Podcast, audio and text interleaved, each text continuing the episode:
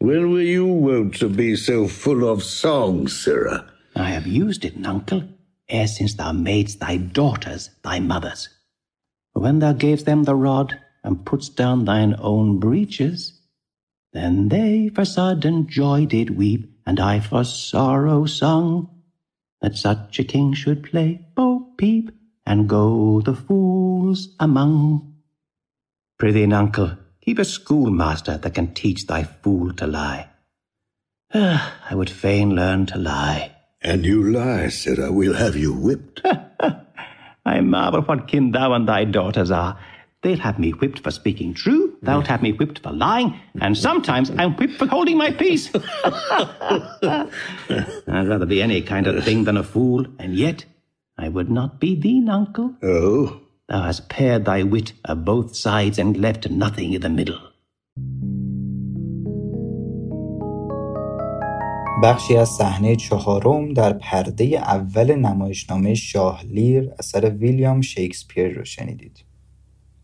در این دیالوگ که میان دلغک و لیر برقرار شده دلغک یا همون فول با ایفای پررنگترین نقش خود در تمام طول نمایشنامه در حال اثبات لایه های عمیقتر کاراکتر خود است. او که به عنوان یک دیوانه عنصر بیمایه در کاخ تلقی می شود در واقع تنها فردی است که با سخنان خردمندانه و در عین حال آری از تملق و استعاره به نقد شاه و اطرافیانش می‌پردازد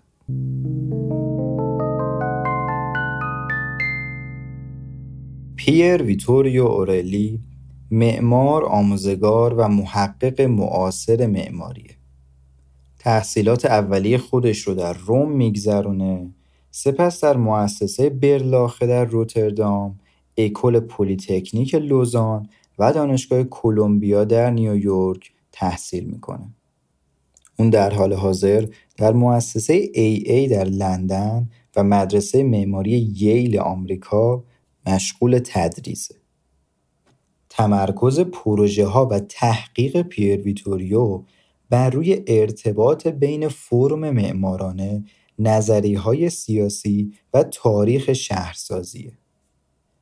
اون با همراهی مارتین و تترا در سال 2002 دوگیما رو به وجود آوردن و محصول این همکاری پروژه های لارج اسکیل و نوشته هاییه که با تمرکز بر روی معماری و شهرسازی تولید شدن. سلام من سروش هستم و شما به ششمین اپیزود از بخش سیناپسیس در رادیو آویش گوش می‌کنید. در این اپیزود هم مثل همیشه با همراهی عرفان به یکی از مقالات مهم معاصر معماری می‌پردازیم. مقاله معماری و محتوا چه کسی از فرم شی میترسد این نوشته پیر ویتوریو اورلی در پاییز 2004 در مجله لاگ منتشر شده.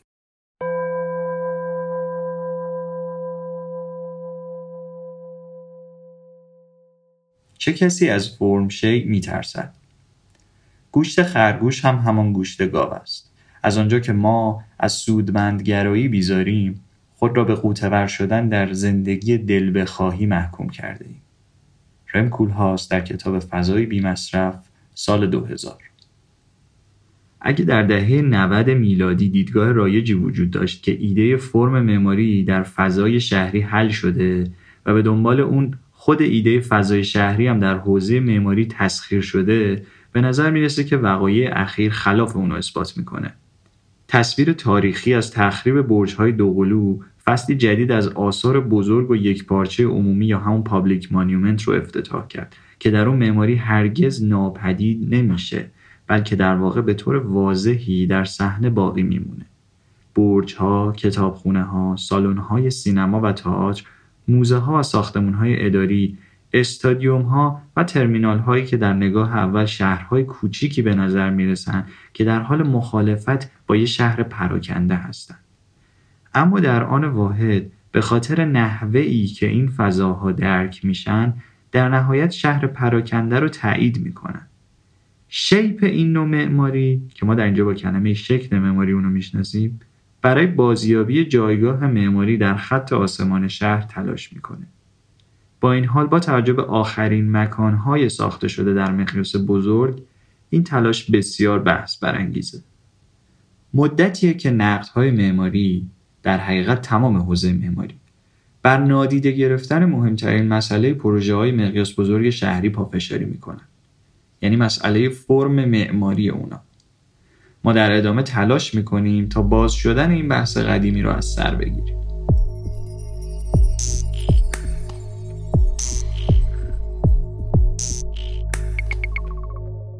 بخش اول معماری شکلی.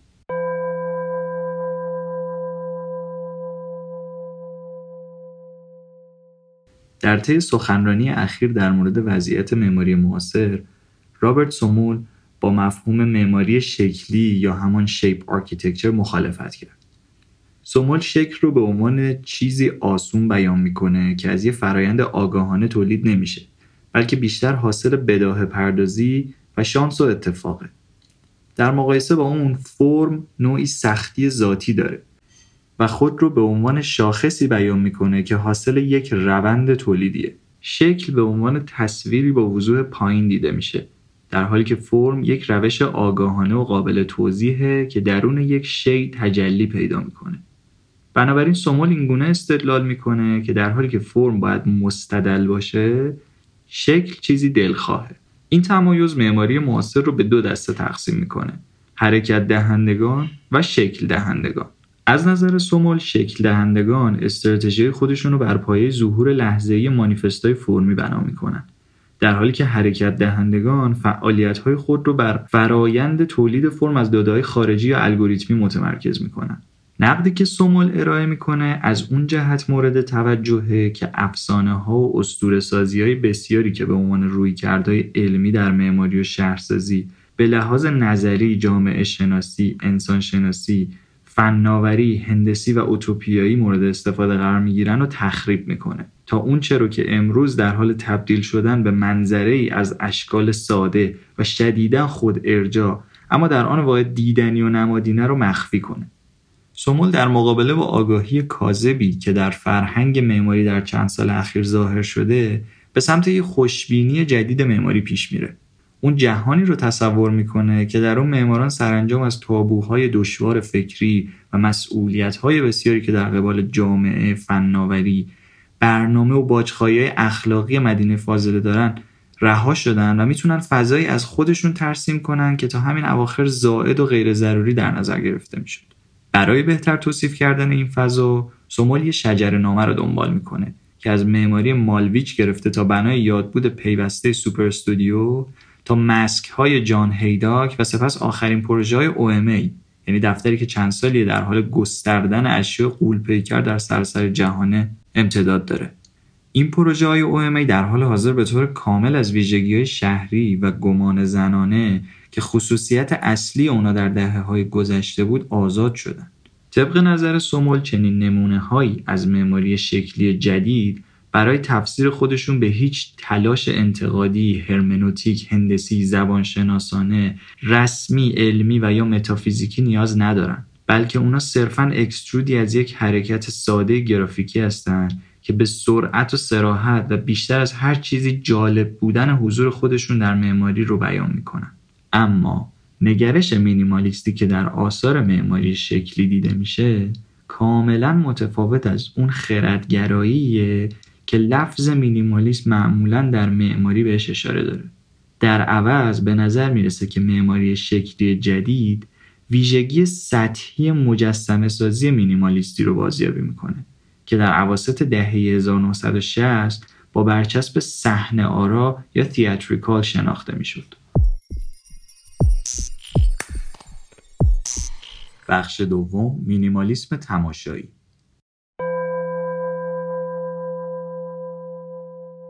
در طی ساخت این فرضیه انتقادی سمول به مقاله هنر و اشیا که در سال 1967 از مایکل فرید منتشر شد اشاره می‌کنه. اما نتیجه گیری اونو برعکس می‌کنه. در این نقد شناخته شده و منفی از هنر مینیمال فرید سعی در نجات فرمالیسم مدرنیسم از جوانب باطل و به معنای واقعی کلمه حداقلی هنر مینیمال داره. فرید دونالد جاد رابرت موریس و همکارانشون رو به خلق هنری بیش از حد آسان کاملا مشابه به واقعیت موجود و در عین حال بسیار صحنه آرا و پرزرق و برق متهم می‌کنه. از نظر فرید هنر باید تئاتر رو به عنوان شکلی از روایت اقواگرانه یا واقعیتی که کالبد ما هم قادر به تجربه اونه شکست بده. فرید معتقده هنر باید متمرکز بر قراردادهای رسمی خودش باشه که قابل تجدید یا تخریب هستن اما به طور همزمان به سمت واقعیت روزمره کاهش پیدا نمی‌کنن. از این نظر فرید می‌گفت که مجسمه سازی مینیمالیستی به سمت باز تولید فرمای واقع گرایانه تقلیل پیدا می‌کنه. این امر از طریق باز تولید ویژگی ساده بودن تماشایی فرمها رخ میده که به طرز غیرقابل جبرانی عادی شده و انتظار اونا کافی نیست. این موضوع در فضای اوتوپیک هنر ایجاد نمیشه بلکه توسط موقعیت های واقعی و مادی از بین میره برخلاف نقد های کنونی هنری که اکثرا مینیمالیست رو با خلوص و سبکی و ذاتگرایی و آرمانگرایی اشتباه می‌گیرن فرید نقطه بی بازگشتی رو پیدا کرد که در اون هنر از پایه های خودش برداشته شده در فضایی از تجارب واقعی قوطه ور شده. به دنبال این شیوه قاطعانه و ظاهرا دوگماتیک فرید مقاله اون بحثای مختلفی رو برانگیخت و مهمتر از همه به دلیل نگرشی که در تعیین مرزهای هنر به کار گرفت مورد تمسخر واقع شد. با این حال از اونجا که اون نقدای خودش رو به شکل دقیق تنظیم کرده بود به یکی از نافذترین و تندترین تفاسیر مینیمالیزم و بازگشت رئالیسم بدل شد. فرید سرانجام تایید کرد که هنر مینیمال بر اساس عینی بودن اشیا بنیان شده و بنابراین اساس اون نمایش حضور و تئاترگون بودنه. نقد وی در نهایت با مواضع آشکار و نهان خود هنرمندا همزمان شد. با نگاهی به گذشته می‌فهمیم که حتی هنرمندای مینیمالیسم هم هرگز منکر حقیقت قانع کننده این خانش از آثار خودشون نشدن بلکه بسیاریشون هم اونا رو در نوشته ها و آثار خودشون تایید کردن. جاد و موریس که پیشتر بهشون اشاره شد روی آگاهی قوی و تحلیلی خودشون کار کردن. نه به لحاظ ارزش آوانگاردی بلکه از نظر انتخاب ابزار و به کارگیری اصول هنری. با این حال این تلاش برای فرید صرفا تردید در زیبایی شناسی آثارشون به نظر می رسید. اما ظاهرا سومول از این نقطه معلق فاصله می‌گیره. به این شکل که ما نمی‌تونیم تاثیر آسان بودن رو در زبانشناسی دهه هفتاد تاریخگرایی دهه 80 عصر دیجیتال دهه 90 و یا تعهد امروز نادیده بگیریم. در عوض این نکته ضروریه که حرکت بیوقفه فعلی رو از پیچیدگی های کاذب روشنفکرانه آزاد کنیم و متعهد به دیسیپلین بمونیم. سومول اینطور عنوان می‌کنه که آشکار کردن ماهیت واقعی این فضای بیمصرف آوانگارد یا همون junk space بسیار مهم خواهد بود. چون هسته تو خالی و غیرقابل پیشبینی معماری همونجاست وضعیتی که سومول به تصویر می‌کشه خوب یا بد نشون دهنده شفاف ترین وضعیت حال حاضر معماریه. به ویژه پس از عبور از تقدس ترسیم نقشه در آغاز هزاره جدید. برای شفافتر ساختن تصویر این وضعیت سومول نقل قولی از کارل آندره مجسمه ساز مینیمال آمریکایی رو اینطور بیان می‌کنه. شکل یک سوراخ در چیزی است که نیست. سپس اون اظهار می‌کنه که ارزش اشیاء بزرگ در معماری معاصر در سطحی بودن مطلق بیمعنایی پوچی فراگیر خودبسندگی یا self-sufficiency و کیفیت حضور به جای محتواست. یا به قول خود نویسنده کیفیت غیرقابل انعطاف آنجا بودن به جای چیزی بودن.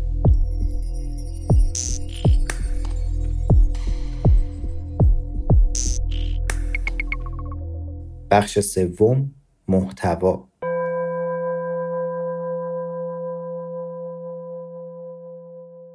پیر ویتوری آرلی با به تصویر کشیدن معماری شکلی یا shape architecture و بعد جدا کردن مینیمالیزم درون این نوع معماری با معماری مینیمال حالا به سراغ محتوا میره تا با بررسی اون بتونه سپس به فرم بپردازه.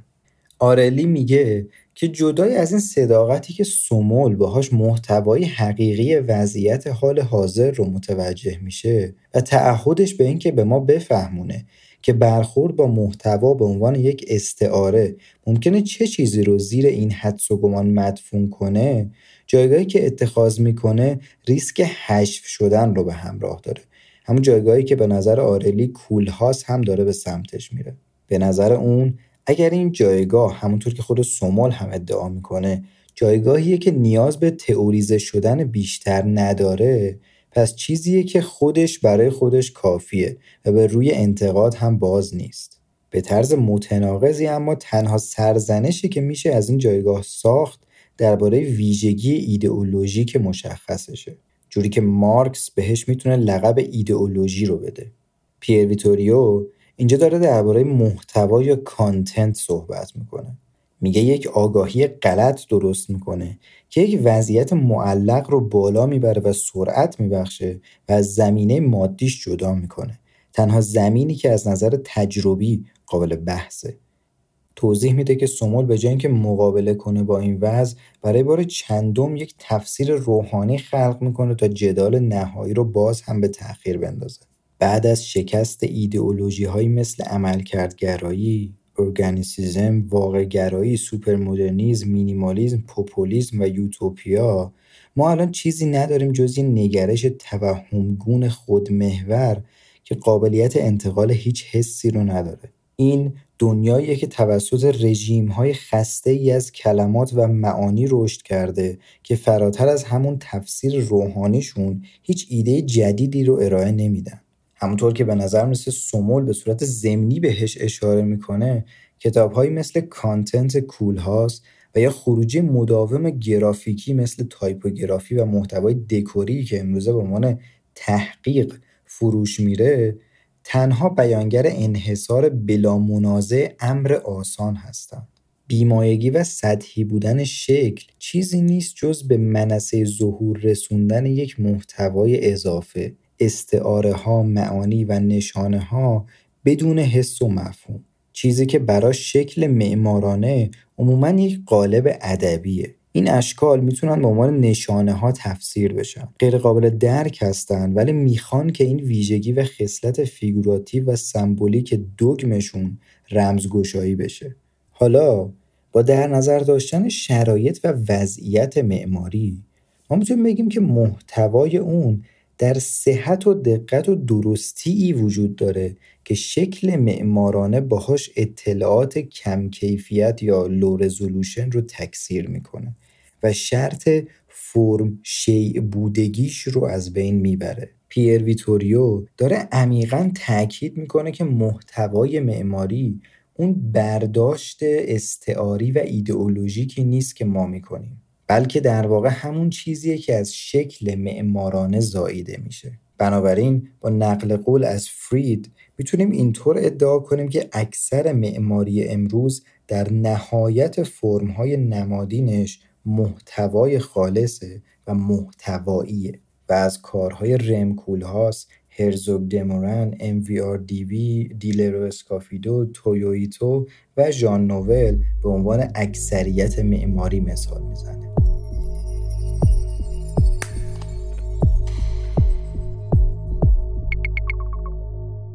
بخش چهارم. فرم.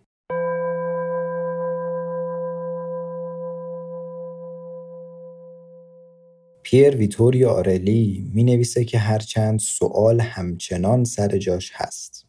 چطور ایده شکل از فرم متمایز جدا و رها میشه؟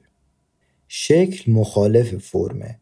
تا آسانی و لحظه ای بودنش رو پررنگ کنه که در عوض فرم رو آشکار می‌کنه تا یک نمایه از مشروطیت خودش باشه و یا در واقع یک بازنمایی یا یک نشانه از روند شکلگیریش باشه.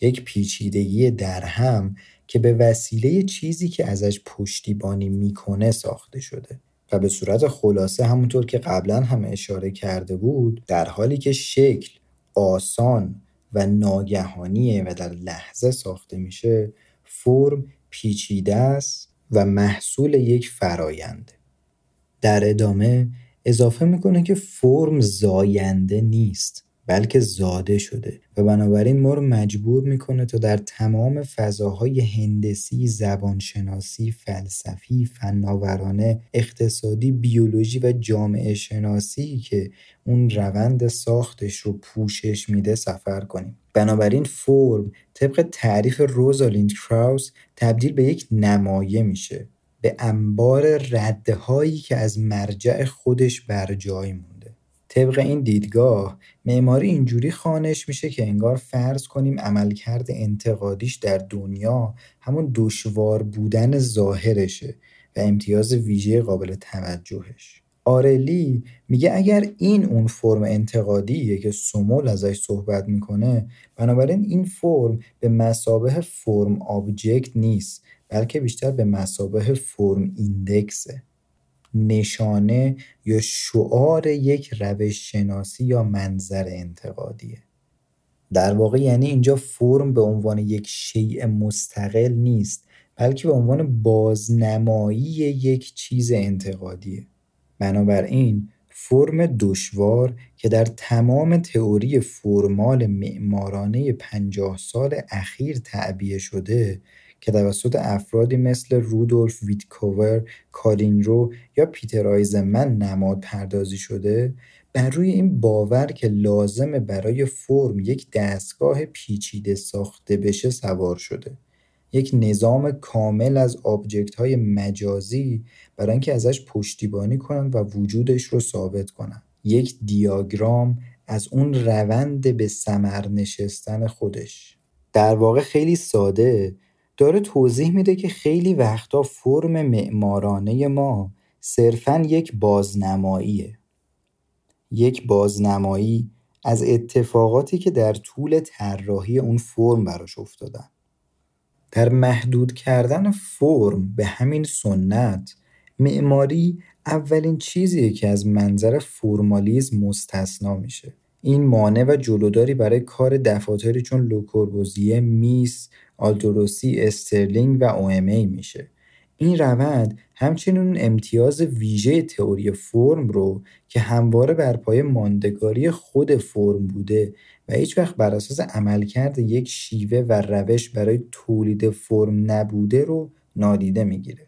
سپس مثالی از پیدایش تئوری روش فرمال از فردی به نام بوریس ایشنباوم در ادبیات می‌زنه.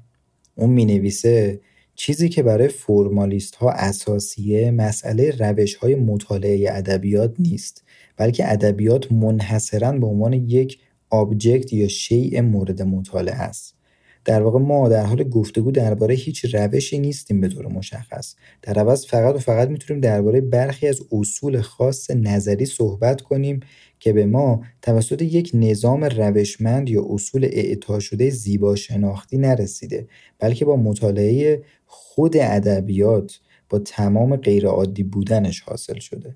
پیر ویتوریا آرلی ادامه میده که در اینجا ایده فرم نه لزوما با یک روش شناسایی میشه و نه به عنوان یک فضای مجازی و ماورایی که با فوتوفنهای نمادین که همواره با منطق یک فرم متشکل بیگانه شدن شناخته میشه. در واقع داره میگه در اینجا نه اون روش و روندی که باهاش به فرم می‌رسیم اهمیت داره و نه اون محتوای استعاری که برش دلالت داره. ایده فرم در معماری نیازی نیست تا با دیاگرام های نسبت تناسبی ویدکاور منطبق بشه. جایی که نظام تناسباتی هندسی کاملا جای توده عینی معماری رو می‌گیره. به معماری دیجیتال گرگلین و الخاندرو زاراپولو و بقیه منطبق بشه که براشون فرم توسط روندهای الگوریتمیک زاده میشه. پیچیدگی که گاهن کاملا غیر متناسب میشه نسبت به پدیدارشناسی فضای واقعی یا حداقل نسبت به چیزی که فرم معمارانه می‌تونه حکاکی کنه. باز در اینجا هم دوباره داره تاکید می‌کنه که فرم نهایی اون آبجکت معمارانه باید ورای پروسه به ثمر رسیدنش ارزشمند باشه. باید چیزی بیشتر از یک بازنمایی از صرف اتفاقاتی که براش افتاده باشه. نهایتا به سراغ یک تئوری از یک اقتصاددان ایتالیایی میره و می نویسه همونطور که توسط پیر و استرافا تئورایز شده فرم یک کالاست. توی این تئوری استرافا توضیح میده که چطور به نظرش کالاها هیچ کاری به روند عرضه و تقاضا ندارن بلکه کالاها به وسیله خود کالاها تولید میشن. در واقع اینکه چطور توضیح مجدد امر مازاد به هیچ وجه محصول اتوماتیک تعامل بین فاکتورهای تولید و مصرف نیست بلکه یک چیزی درون خودشه. پیر ویتوریو اینطوری توضیح میده که تئوری اقتصادی استرافا که مستقل از دیگر چیزها توسعه یافته بود به توصیف یک چرخه روند تولید محدود نمی‌شد بلکه روند اقتصادی رو به عنوان یک چیزی که بر پای شفافیت و لازمه فرمش بود توضیح می‌داد. برای استرافا کالاها به طور رادیکالی انتظایی هستند چرا که اونها به واقعیتی ارجاع دارند که به عنوان الزام مادی و متجسد کردن چیزی که بقیه چیزها رو توصیف می‌کنه شناخته میشن. در نتیجه کالا نه یک معنای اصیل و مستقل از خودش داره و نه یک ماهیت مستقل و self-referential بلکه یک شیء ابزاریه که یک چرخه مولد خلق می‌کنه. که همون اصل معیشتی در اقتصاده. آرلی در پاراگراف آخر می نویسه که گردش روزگار و سرنوشت مطمئن میشه که معمار فرم رو به مثابه یک شیء در مسیرش پیدا می‌کنه و فقط توسط یک شیء بودگی معین منزه و تایید شده است که قابل فهم میشه. بعد توضیح میده که این قابل فهم یا اینتلیجبل بودن به معنی کامل فهم شده، استفاده شده، ساخته شده و نقد شده است. اون میگه فرم می‌تونه کامل و مطلق تعریف بشه ولی فقط به طریق پدیدارشناسی خودش. یعنی جوری که به صورت مادی ساخته میشه و داخل چرخه مصرف قرار می‌گیره. فرم فقط به عنوان یک بدنه یا جسم وجود نداره. بلکه همچنین به عنوان یک توصیف کامل و مستقیم از یک حس یا یک مضمون که با منطق و اساس سازندش خلق شده می‌تونه وجود داشته باشه. بدین ترتیب فرم همواره محکم و محضه. ولی این سختی و ریاضتش نه یک زبان فرماله و نه یک سبک و استایل. در عوض این محض بودن دقیق بودنه. درگیر بودن مسئولیت هایی که باهاشون فرم انتخاب توصیف و ساخته میشه. فرم همچنین می‌تونه به عنوان یک سبک و استایل در دسترس گلچین کننده واقعگرا متواضع آمیانه مزهک سنگین تکنوکرات خاص یا حتی مدرن در نظر گرفته بشه. از منظر یک زاویه دید تئوریک ارزشش نسبیه. در نتیجه معماری مینیمال تبدیل به طعمه یک کاریکاتور معنایی از ایده محکم و محض بودن میشه یک تومه بیمزه و کسل کننده. در اینجا لازمه که درگیر توالی کلماتی که توی مقاله استفاده شده نشیم. پیر ویتوریو انگار داره تاکید می‌کنه که بله فرم می‌تونه محتوایی داشته باشه که به چیزهای خارجی اشاره داشته باشن. و همچنین فرم می‌تونه دارای سبک و استایل باشه. اما علاوه بر اینها میشه در یک مرحله دیگه هم فرم رو ارزش گذاری کرد. در انتها میگه که فرم همواره در معناش غیر شفاف و کدر بوده. در حالی که همزمان همیشه در تثبیت شدن و تأسیسش شفاف و ناگهانی بوده. این دلیلیه که ما باید روی ایده فرم تمرکز کنیم و حس دقیق هر موردش رو مشخص کنیم. جوری که انگار می‌خوایم از رانده شدن بیرمق و خود ارجا و مستقلش به درون محتوا نجاتش بدیم.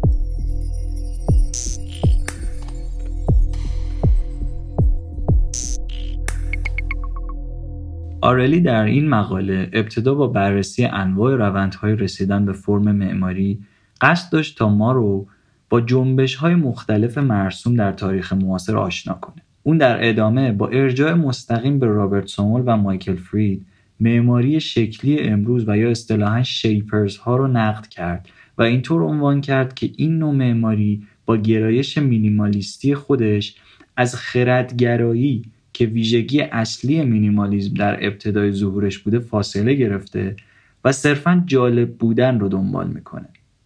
در ادامه آرلی به بحث محتوا در بررسی آثار معماری پرداخت و گفت که عمده چیزی که ما به عنوان محتوای معماری می‌شناسیم صرفا حاصل بررسی های ما و کشف استعاره های موجود در آثار هستند. این بررسی ها و نتایجشون منابع علمی بسیار قوی رو شکل دادن. اما مسئله اینجاست که اونها چیز جدیدی رو تولید نمی‌کنن بلکه فقط بازنگری می‌کنن. به همین دلیل آرلی وقتی به سراغ بررسی فرم میره پیشنهاد می‌کنه که فرم باید مستقل از کانتنت خودش بررسی بشه. پیر ویتوری اورلی در پایان این مقاله با بررسی آثاری همچون آثار آیزنمن و OMA به ما یادآوری می‌کنه که حتی اگر فرم نهایی معماری محصول یک روند طراحی باشه باز هم باید دید که آیا اون فرم در اون محدوده استقرار کار می‌کنه یا نه. بنابراین نتیجتا نگاه ما به فرم باید کاملا مستقل از اجزای سازنده اون و کاملا شیگون باشه. ممنون که تو این اپیزود هم همراه ما بودین. مثل همیشه منتظر انتقادات و پیشنهادات شما هستیم. خوب و خوش و خورم باشید.